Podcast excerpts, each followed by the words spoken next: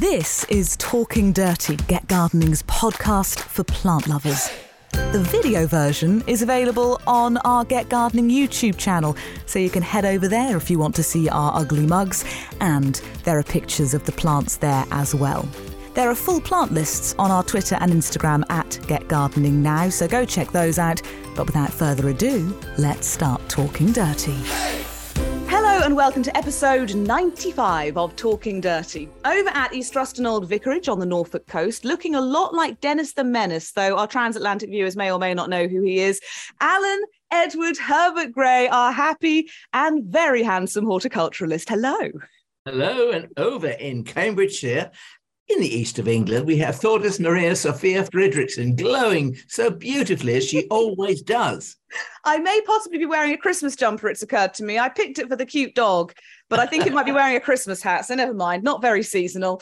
We are delighted to welcome not one, but two guests to the podcast this week. And very rarely for us, we are going overseas. We've got some crazy time differences going on because one of our guests is in Colorado, the other, I think, in British Columbia, Kenton J. Seth in um, Colorado, Paul Spriggs in British Columbia. Welcome to Talking Dirty.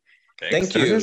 Great to be here. So, Kenton, first of all, I'm assuming the Kenton J. Seth hints at a middle name in there. It's James. the good joke would have been to say, "Oh, it's just Jay, J A Y," which is which is an old Simpsons joke. But uh, no, it's, it's, James, named after uh, an uncle. I think he was. I never met him, but Aww. yeah, I didn't know that it means much. But yeah. Paul, do you have any middle names to share? I certainly do. My middle name is Alan. Ooh. Alan, A L L E N. So I am Paul A. Spriggs. I'm sure there's like a sprig joke in there to do with plants, but anyway, well. Oh, that's you wouldn't be the first one. Yeah, my my daughter's name is Holly Spriggs. So that is fantastic. What time is it with you guys? Because you're drinking a lot of coffee at the minute. It's, it's nine for me. Yeah. Uh, nine for Kenton, 8 a.m. for me. Um, but with these uh, overseas podcasts, it's not the earliest one I've done, so uh, or we've done. So um, I think we're going to be okay on this one. I'm I'm well awake. yeah, there's there's daylight here at the moment. Yeah, we're just hanging Great. on to it. At least it's not winter. We'd be plunged yeah. into darkness imminently if, if it was. Mm-hmm.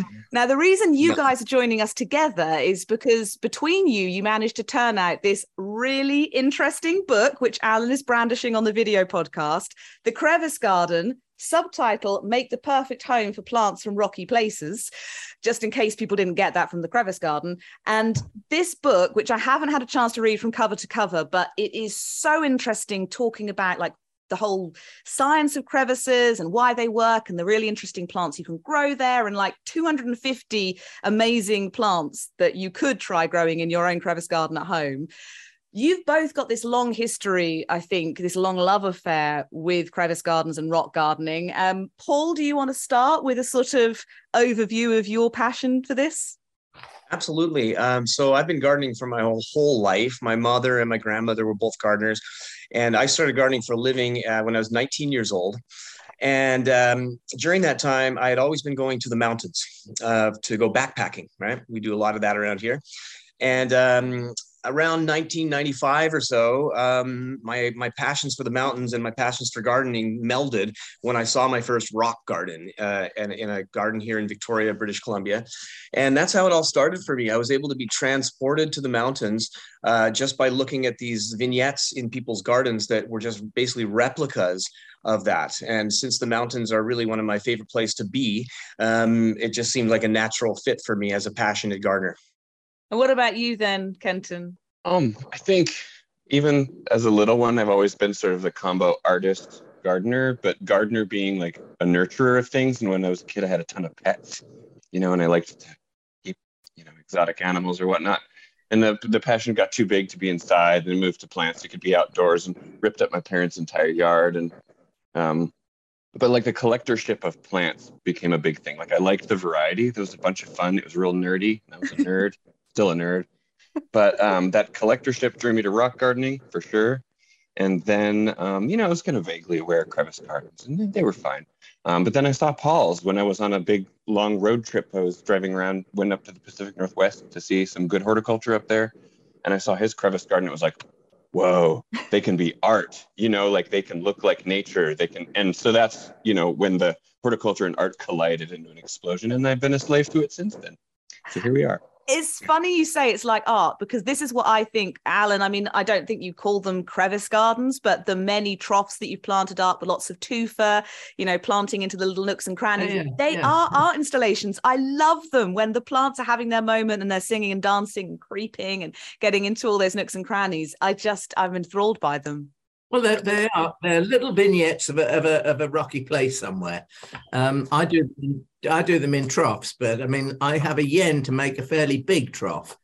Mm-hmm. Don't we all? well, I, I, I, went to, I went to a friend's garden earlier this year, and she's getting on a bit now, and she said, "Oh, this this raised bed was really for bulbs, but little alpines and things have crept in." And I'm lucky enough to have got tufa rock. I don't know whether you're familiar with that, but nice. yeah, oh, yeah. Um, so I've got some tufa rock, and I, I just fancied making that, expanding my knowledge on um, alpine plants because I mean I bought a plant last week. I don't know whether it is or not, but I think it's an Arenaria. It's very mossy. It's quite hard, and it has tiny, tiny little pink stars on it. it blooms almost all our summer. Pink. Hmm. Okay. Wow. That would be unusual. Yeah. Yeah. Yeah, that would be Fantastic. unusual maybe, it's not, maybe it's not our area. I don't know. But I mean, maybe it's know. super rare. Don't kill it. no pressure. I, I, do think um, there's something completely magical about alpine plants. Maybe it is that they conjure up some of that mountainous uh, quality that I lack coming from East Anglia. In England, we have very little contour at all. And I now live in like the flattest part of East Anglia in the fens, which is very hmm. bleak. Mm. And, you know, we're seriously lacking in anything that's up or down or really whatever. But they are wonderful, wonderful plants, but they aren't always the easiest to grow. And I think this is where the, the crevice gardening comes in, creating these perfect sort of scenarios which I I was a I didn't have enough time to sit down and really sink my brain into all of the science and it's amazing all the diagrams and things in your book to describe the drainage and like the perfect situations that the, the rocks and the crevices create so I don't know which of you wants to explain a bit of that but please hmm. explain mm. away Man, well, I think I made the mistake like anybody does when I got into rock garden plants, these miniature things, and planted them in the open garden, and they just died you know i think a lot of us mm. do that right? Yeah that everyone and, does uh, that in their first year. Yeah for sure. And usually it takes meeting a rock gardener and seeing what they're doing and then seeing the plant alive in a rock garden to understand like oh it's not compost rich. Oh it's raised a little bit. Oh it's rocks and gravel. It's not you know organic mulch. Like it's a different world. One thing that i find very important in a good rock garden in england and that is the person that makes it with, with whatever rock they use they use the striations in the rock all the same way so that you have this uniform so it looks natural. I mean don't have horizontal next to a vertical because it looks stupid. That's right. mm-hmm. exactly. that, you? yeah. Yeah i mean a, a lot of rock in nature uh, especially if it's a sedimentary rock has a has a grain right? Yeah. and and so you always have to find that grain and work with it to create something that looks like something that would have been just naturally occurring out out in the mountains kind of thing right well, if you think of, the, think of that grain has had snow melt going over it for hundreds and hundreds and hundreds of years, that's mm-hmm. what makes the grain. And so exactly erosion. And, yeah. And the water goes down that, that grain mm-hmm. way into the rock, and the plants mm-hmm. go down to find it. Exactly. Mm-hmm. So in a crevice garden, we just improve on that essentially. Um, You know, we we widen the crevices just a little bit to maybe like uh, an inch or so, a couple two and a half centimeters, uh, and that gives a bit more of a root run, but it still it still qualifies as a crevice, which gives the plants the conditions they need, especially with the gravelly soil, sandy soil that's in between the crevice. It allows for the water to just go straight down through, drain away, yet still hold the hold the nutrients and the water that it needs in there. We don't want these things to dry right up, right? Um, but in the crevice garden, it creates a really great situation for exactly what the plants would want in their natural habitats. I think the name of the game is the dry tops and wet bottoms. Mm-hmm. Well, maybe we haven't said that before because it sounds so bad. But, yes. Well, this is the Talking know. Dirty podcast. So. Oh, right. I'm allowed that. All right. Yeah. we do the same, similar thing at East Ruston because we have a desert wash, which is named after areas in, in the United States where you have sudden rainstorm and then, you know, nothing for a year or something. Mm. We made uh, we made our desert wash by starting five feet below the surface of the soil, breaking up the subsoil, mixing in gravel, then gravel, gravelly soil, gravel, gravelly soil, until you're above the natural level of your wow. of your landscape, and it's it's dry in the winter. Then that's the that's mm, fantastic. That's what we try and do. When you're crevice, can I ask something about crevice gardening? Because crevice gardening, a lot of your crevice gardening must be covered in snow in winter. Depends on the climate, but it can be. Yeah, not his. Uh, we snow is oh, it happens. It's unreliable for us. He's the Pacific Northwest, is he? Yes, I'm at sea level. I'm at sea level though. Uh, we get we're we're a lot like England. We get rain in the winter. Uh, we do get a periodic snowfalls, maybe I once can tell that because of your hair, you know. Frizzy. Yeah. That's fine. Yeah, we also don't have barbers here, so not allowed. Yeah, yeah. exactly. You say uh, this, like, you are, because I think it looks great. oh, thank you. Say, the same right back to you. Um, uh, alpines are, of course, used to being covered in snow in the wintertime. And uh, some, when they're some, covered, but not all. I, I, I, gotta, all. I yeah. gotta step in there. It's not all, and that's important too. Yeah, like because some climates, we have summer sun here. Like for us, the the like maybe the simplification would be that on the north side of the crevice garden, snow builds up and it stays there over the winter. But on the south side, it cooks off. It doesn't even melt. It sublimates. So it our snow just evaporates straight into the air very often, mm. which is a real mm. bummer, like for keeping plants alive but but it, it, really uh, that can lend a lot of uh, you know purpose to the crevice garden horticulturally in that the north side has this nice blanket over it keeping things protected from the cold and the wind and whatnot and but the south side can bake and be exposed so yeah it's different microplants. there's, there's some there's some nuance to that for sure we have found there are plants who hate the summer sun and you know we plant them on the north side and we found plants who actually do fine with it, like Silene acaulis. A lot of the eriogonums actually prefer to be dry and have some you know, air movement and not be buried by snow a bit of nuance, you know. I'm not sure anybody really actually knows that whole world. But of course, I mean, in the UK, that has a rich history of rock gardening where it rains all winter long. Uh, like uh, a lot of the when the plants in the mountains are under snow, they are typically dry or yeah. dryish, and then and they're not mm-hmm. actually that cold, right? I mean, it can be minus 20 out there in the air, but when they're covered in snow, it may only be like zero or one degree. So um, in the UK, of course, you have you've invented the alpine house, and and essentially that piece of glass above your plants is your snow in some way. Um, it's what keeps the plants the, to the dry conditions that they need to get through the winter without rotting. And that's the problem we have here in in, in uh, Pacific Northwest. Because sure, we get snow, and if you go high up in the mountains, yes, but at sea level, uh, it just rains all winter long. So we got to figure out ways to um, to mediate that. Uh, and um, one of the ways is the crevice garden uh, because of its drainage conditions and uh, the position the plants are in. So it helps with that that sharp drainage in winter is fabulous because it, it, it keeps the moisture away from too much moisture away from the root. In summer, do, do you not think that it, it has an another advantage in the fact that hot and cold, hot days, cool nights, hot days, cool nights, condensation. Absolutely. Which is irrigating your yeah. plant.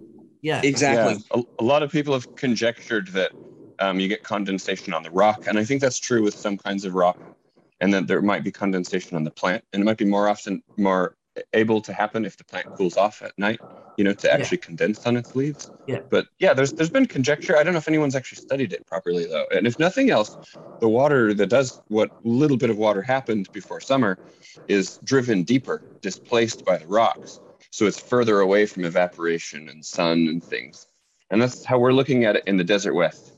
Kenton, I don't want anybody to go too deep into condensation because I mean, I just know from experience that if I turn over, we use flintstones, which are endemic to Norfolk um, in our desert. And I just know that if I go up there I, and, and after a hot day and, and uh, the following morning, if I lift a stone, it's moist underneath. Yeah. Yep. Yeah. We can take advantage of that. Yeah. But also, yeah. of course, during hot, dry summers, you've got to remember that these, these, a lot of these uh, plants are extremely deeply rooted. Yeah. Not all of them, but a lot of them are. And so this is one of the ways that we can get a, around um, watering in the summertime, depending on the situation and the, the choice of plants. Uh, just because the, sometimes those tap roots will go down much further than you think, and the and the you know the plant may only be a, an inch tall on the surface, but the tap root's gone down like three feet or something. So um, down there, it doesn't dry up period you know and, yeah. you know if it's that far down. And so that's one of the ways that you know drought tolerant plants do their thing is they just have their their roots so deep right? So well, there's so much in this philosophy because we just had in england our hottest summer ever and mm. a long a long period of drought. Um, and so probably this is the kind of way that we're going to have to start thinking of gardening in, in future years um, because we won't have the moisture to, to water things with.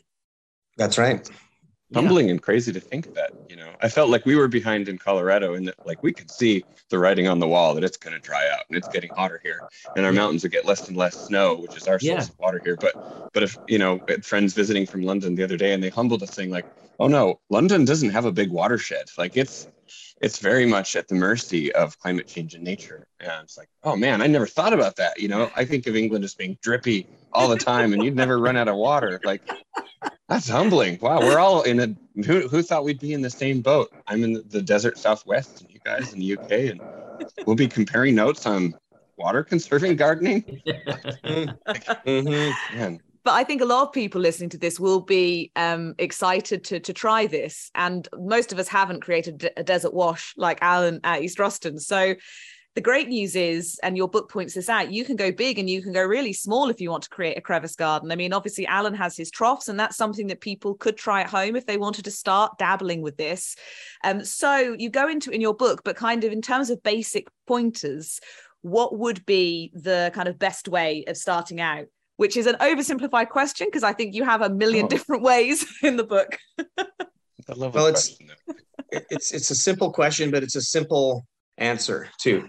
And building crevice gardens is is really not difficult. I, I, personally think it's easier to build a beautiful crevice garden than a traditional rock garden, um, because if you've got those rocks that all line up that way, depending on cer- certain circumstances, they often tend to kind of fall into place, right?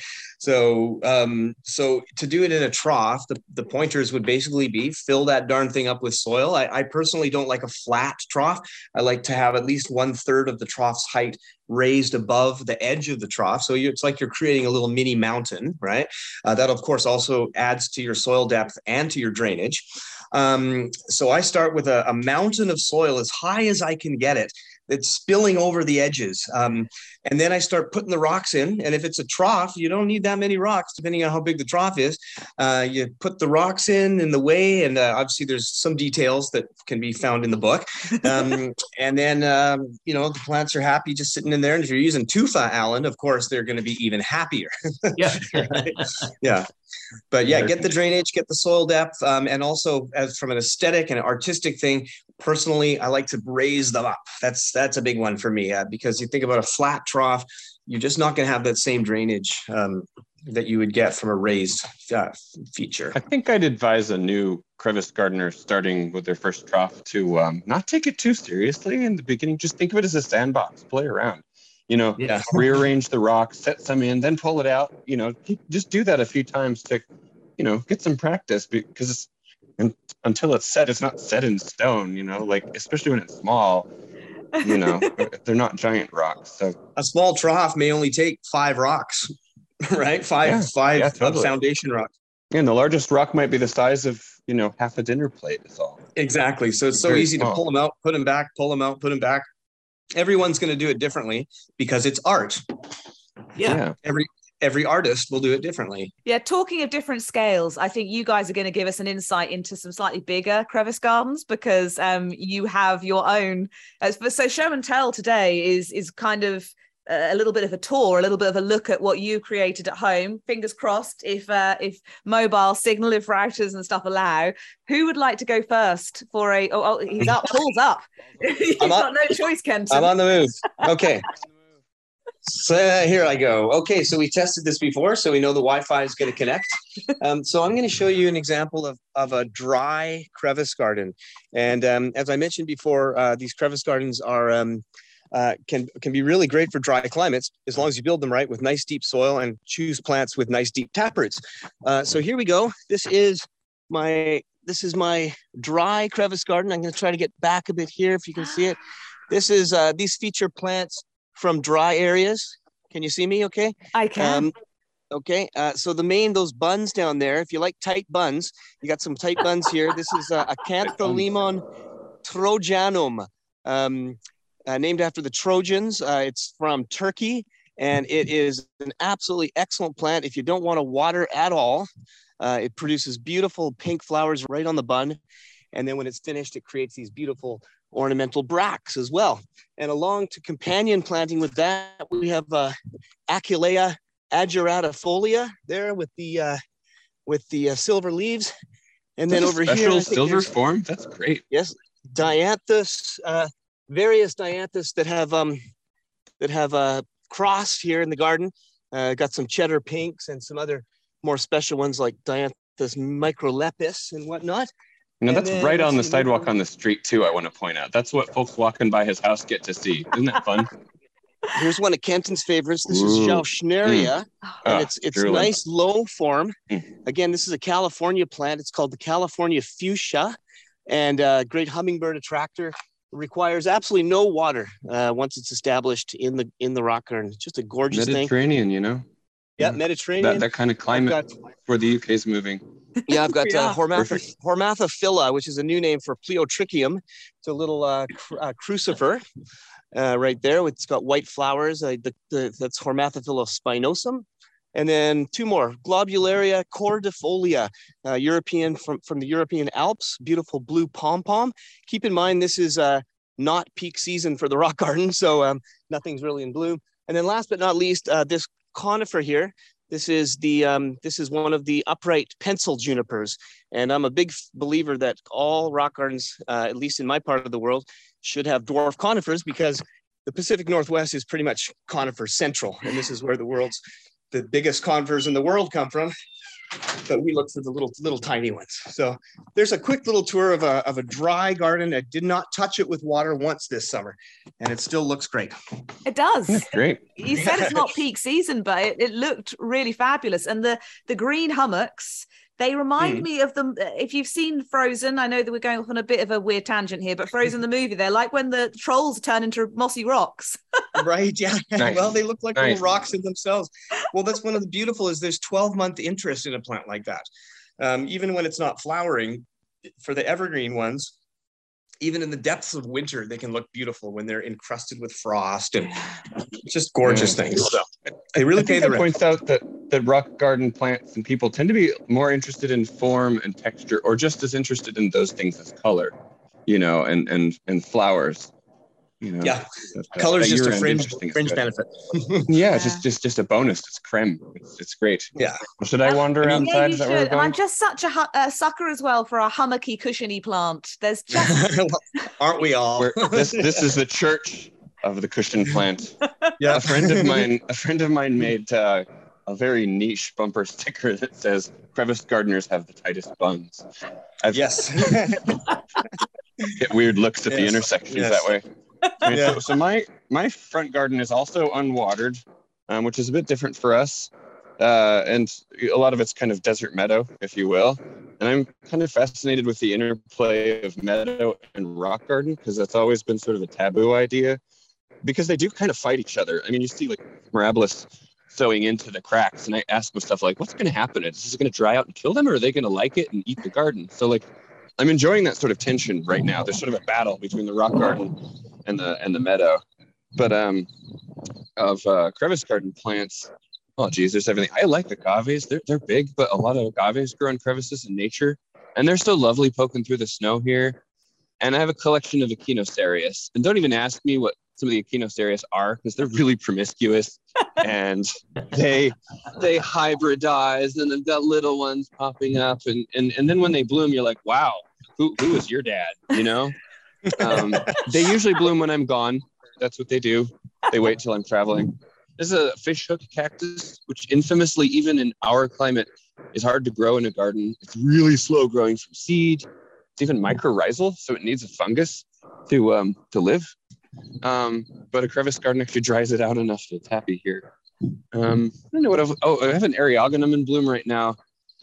Uh, this, uh, what is it, eriogonum the name's running away from me. Heermannii, Heermannii. And what I like about it is the architecture of these weird flower stalks, like that um, Ptilotrichum that Paul grows. It creates the, this. These stems actually become a hard cage, around it to keep it from getting grazed. So the leaves end up growing on the inside of the dried flower cage, if you will. It makes its own defensive cage. I love that. That's cool, right? um, I love eriogonums, but you know, and grasses, are they appropriate in the crevice garden? You know, our forefathers would say no, but I really love to see them blow on the breeze and their contrast with the rocks. And like I yeah, said, can I'm you enjoying talk that us through um, some of the things that you wouldn't strictly, you know, put in your crevice garden book, but which are really softening and kind of playing with the crevice garden plants? There's some really interesting Oh, stuff going on. I think it really has to do with scale, like of your garden. Like bigger the rocks, the bigger the plants you can use, right? That's I think we might have even written that in the book. But Mhm. um, Yeah. I love grasses because they're some of the most translucent and and like the plants have a lot of leaves. You know, they're very similar. They're very harmonious. They're very they're like the opposite of a rock to me. a, a grass hummock is. Mhm. So I would start with grasses, like for that extreme opposite. I love, yeah, I love that that tension, that opposites. I think. Which one have you got growing there that you were just looking at? Let's see. Um, there's a lot of um, this is rice grass, um, hymenoides, and actually the the natives um, would eat the grains. There's these little. uh, You're looking at them. Um, yeah, this is this is a grain for Native North Americans. Um, but it's so Achnatherum, so it's in the uh, the needle grass group. You know, like your stipas and whatnot. Um, I found it's a lot easier to grow from seed because it's really hard to grow in a pot. Um, but I love it. I mean, it holds these really cool seed stems, and also it it doesn't compete with my cushions, which include cactus. Like, it plays well with others. So that one's working for me. You know, you you need a friendly, especially in plant communities. You got to have things that get along that don't eat each other. But um, yeah, so that was one of my favorites. Now look at it blowing on the breeze. Isn't that sexy? Mm. Yes. Mm. Mm. I'm really still is. on the lookout though for miniature grasses. Like there's not a lot of tiny grasses out there, and to find ones that are appropriate for a crevice garden, like that's that's some work that needs to be done. We got to find Yeah. um, miniature grasses. I think. Mhm. Hey, Kenton, have you heard of uh, Festuca ovina? That is a Um, I great little miniature so much grass. of that one. Yeah, actually. I Oh, you do? tons of it. Okay. Our, ba- our You do? backyard gar- crevice garden's full of it. Yeah. Okay. yeah. Great. It's good old sheep Excellent. Fescue. Yeah. Okay. There Yeah. you go. There's a dwarf grass for you. Yeah. Do you guys have a lot of specialists to like specialist nurseries to buy stuff from on your side of the pond? No, no, and less and less, sadly. Less and They're less, Retiring. Yeah. we have Wrightman's Alpines uh, is probably the best known one in North America at the moment, um, and they're one of the last holdouts. Uh, you know, in our time, we've seen many nurseries come and go. Um, I'm not sure down in the states uh, what's what's going on down Same- there. Same story. I mean, we order from Wrightman in Canada too. Arrowhead, um, Arrowhead, Edelweiss perennials in Oregon. Um, oh, I'm surely forgetting. It seems like there's two kind of major trends happening as the specialty rock garden places dis, you know, disappear. Is that folks now have to shop from 10, 20 different nurseries, like specialty nurseries who happen to have some rock garden plants like Plant Delights and Far Reaches Farms, whom Paul and I have visited quite a bit and worked with them. But like, yeah, so there's more of that having to diversify where you buy plants. And hopefully we'll see more folks growing more of their own plants as a response. Because Paul and I, in research for the book, traveled around, tried to meet, talk to as many rock gardeners as possible. And we noticed in places where there's no nurseries, home gardeners just had to grow their own plants. And sometimes they do a really, really amazing job. Sometimes they're better than nurseries. I hate to say it. but, you know, home talent is incredible. I think it's very important. Uh, uh, too many gardeners don't grow their own things, and uh, right now, especially with the internet, the availability of, of wild collected seed uh, is is never been as good as it is now. Um, and so you don't have any excuse. And once you get into propagation, uh, you might find that it's highly addictive, and uh, it's all you want to Mhm. do. And like I'm at the point where I don't even care if if someone's going to give me a, a potted plant versus a cutting, I'd rather take the cutting so I could say I grew it myself. right? it's just that much more satisfying somehow right?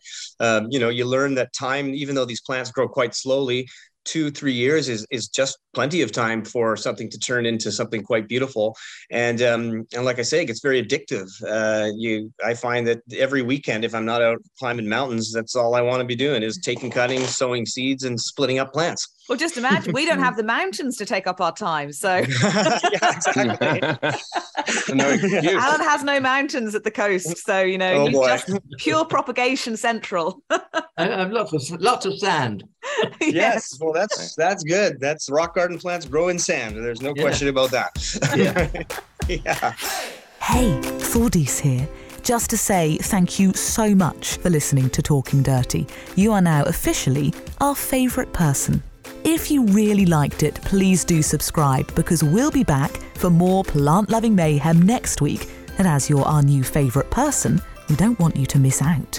If you've got a question for Alan and the experts, you can email it to hello at getgardeningnow.co.uk. So happy gardening, and we'll see you, oh favourite person, next time.